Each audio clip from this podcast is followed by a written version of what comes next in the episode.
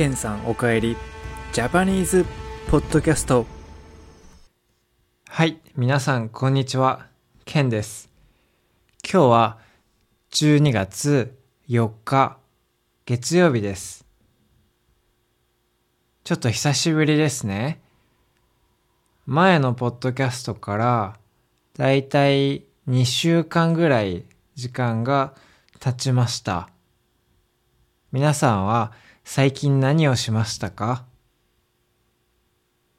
僕はちょっと最近ね、喉が痛くて、えーっと、2週間ぐらい、ポッドキャストを撮らなかったんですけど、まあ、最近はちょっと、うん、喉も良くなってきたので、今日は短いエピソードなんですけど、えーっと、先週僕が日本に帰った時に思ったことについて話したいと思います。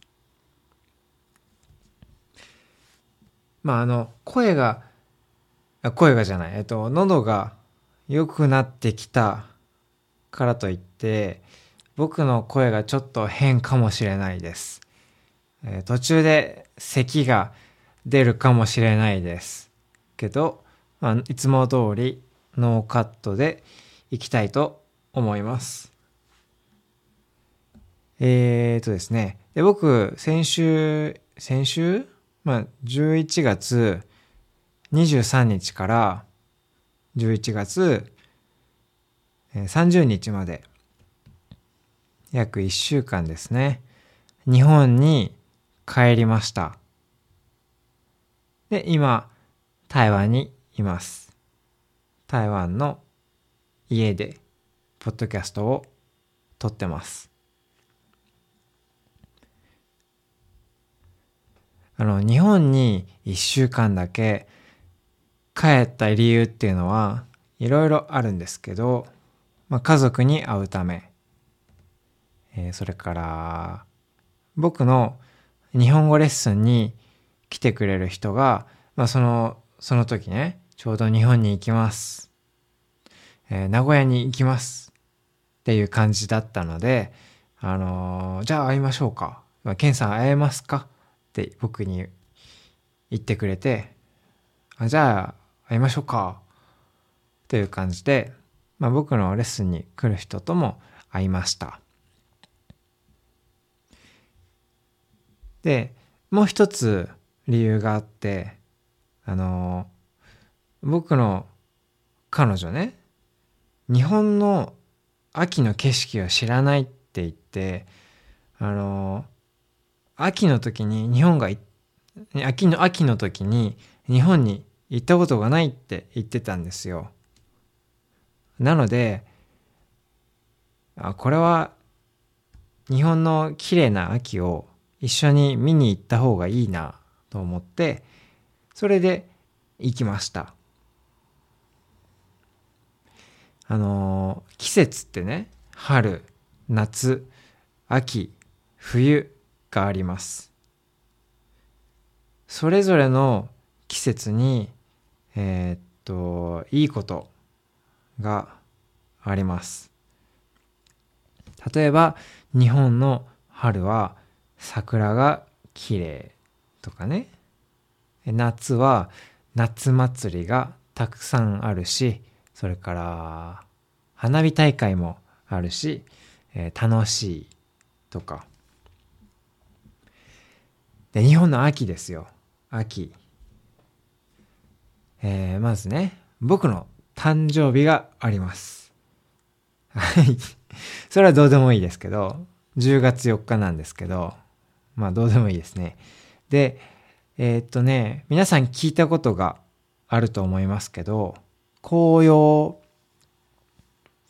日本は秋の時に葉っぱの色が緑色から赤色とか緑色から黄色に変わります。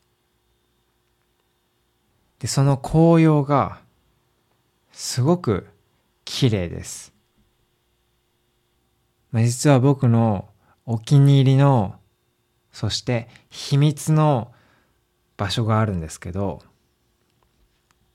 東京とか京都じゃなくて岐阜県にあるお寺なんですけど、あんまり外国人が行かない場所なのにめっちゃ綺麗なんですよ。いつ行っても人が全然いなくて、ゆっくり紅葉を楽しめる場所があります。まああんまり言いたくないので、名前は、その場所の名前は秘密です。でもね、写真を Patreon ページに載せておくので、まあ、僕がどんな場所に行ったか気になる人、それからこのエピソードで、えー、僕がどの場所について話しているか気になる人は後で写真を見てみてください。あの、僕の Patreon ページに貼ってあります。それで日本に久しぶりに帰って思ったのが日本の秋は本当に綺麗だなって思いました。